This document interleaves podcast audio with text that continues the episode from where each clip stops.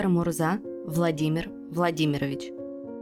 Российский оппозиционный политик, был председателем Совета фонда Бориса Немцова за свободу, заместителем председателя партии Народной свободы, членом Бюро Демократического движения «Солидарность» и Координационного совета российской оппозиции. Руководил фондом «Свободная Россия», сотрудничал со многими российскими и зарубежными СМИ, автор и режиссер документальных фильмов «Они выбирали свободу» и «Немцов». Автор многочисленных публикаций в российской и мировой прессе, в том числе в «Новой газете», «Независимой газете», «Нью Таймс», «Вашингтон-Пост», «Уолл Стрит Journal», «Financial Times», член Союза журналистов России.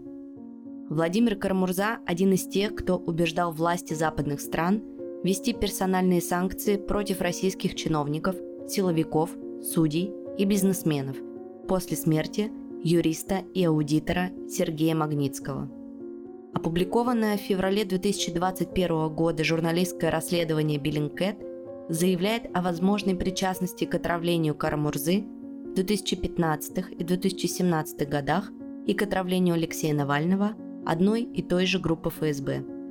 В апреле 2022 года Басманный суд Москвы арестовал Карамурзу по обвинению в распространении клеветы о российской армии.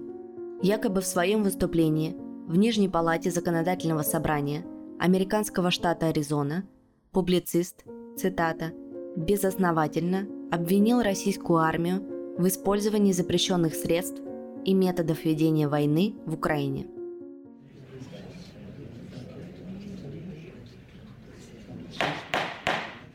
Тишина в зале суда. Подсудимый, встаньте.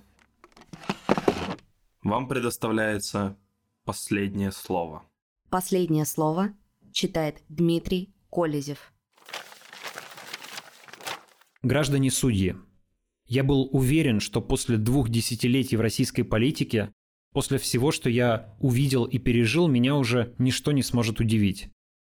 Должен признаться, что я ошибался – меня все же удивило, что по степени закрытости и дискриминации стороны защиты мой процесс в 2023 году оставил позади суды над советскими диссидентами в 60-е и 70-е годы, не говоря уже о запрошенном сроке и лексике про врага. Это даже не 70-е, это 1930-е.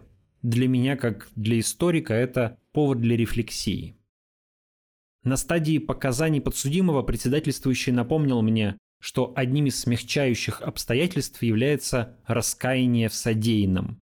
И хотя веселого вокруг меня сейчас мало, я не смог сдержать улыбку. В содеянном должны раскаиваться преступники. Я же нахожусь в тюрьме за свои политические взгляды. За выступление против войны в Украине. За многолетнюю борьбу с диктатурой Путина – за содействие принятию персональных международных санкций по закону Магнитского против нарушителей прав человека. Я не только не раскаиваюсь ни в чем из этого, я этим горжусь. Горжусь тем, что в политику меня привел Борис Немцов. И хочу надеяться, что ему за меня не стыдно.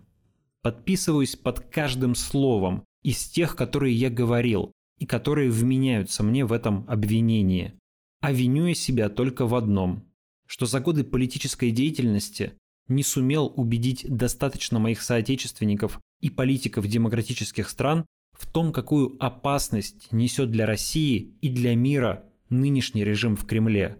Сегодня это очевидно всем, но страшной ценой. Ценой войны. В последнем слове обычно просят об оправдательном приговоре – для человека, не совершавшего преступлений, единственно законным приговором был бы оправдательный. Но я ни о чем не прошу у этого суда. Я знаю свой приговор. Я знал его еще год назад, когда увидел в зеркале бегущих за моей машиной людей в черной форме и черных масках. Такая сейчас в России цена за немолчание. Но я знаю и то, что настанет день, когда мрак над нашей страной рассеется – когда черное назовут черным, а белое – белым.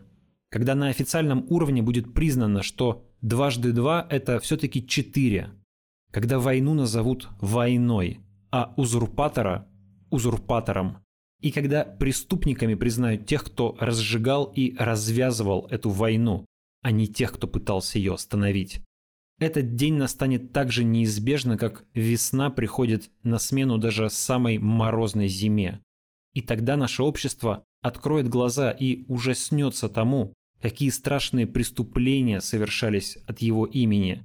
С этого осознания, с этого осмысления начнется долгий, трудный, но такой важный для всех нас путь выздоровления и восстановления России, ее возвращения в сообщество цивилизованных стран. Даже сегодня, даже в окружающей нас темноте, даже сидя в этой клетке, я люблю свою страну и верю в наших людей. Я верю, что мы сможем пройти этот путь. 17 апреля 2023 года Московский городской суд под председательством Сергея Подопригорова приговорил Владимира Кармурзу к 25 годам лишения свободы по обвинению в государственной измене, в распространении клеветы о российской армии и сотрудничестве с нежелательной организацией.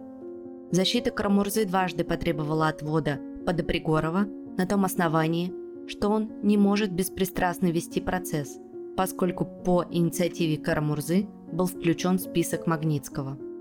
Однако это ходатайство осталось без удовлетворения. Рассмотрение дела проходило в закрытом режиме под предлогом наличия в деле секретных материалов. Также Владимира Кармурзу обвинили в том, что в октябре 2021 года он провел в Москве конференцию в поддержку политзаключенных – которая была оплачена фондом Free Russia Foundation, организация, признана нежелательной в России. Что касается обвинения в государственной измене, то конкретная формулировка обвинения по этой статье неизвестна. Однако в октябре 2022 года адвокат Вадим Прохоров утверждал, что обвинение в госизмене связано с публичными выступлениями Карамурзы с критикой российских властей. Владимир Владимирович Карамурза не признал себя виновным ни по одному из пунктов обвинения. Независимый правозащитный проект «Поддержка политзаключенных Мемориал» считает Владимира Кармурзу политическим заключенным. thank you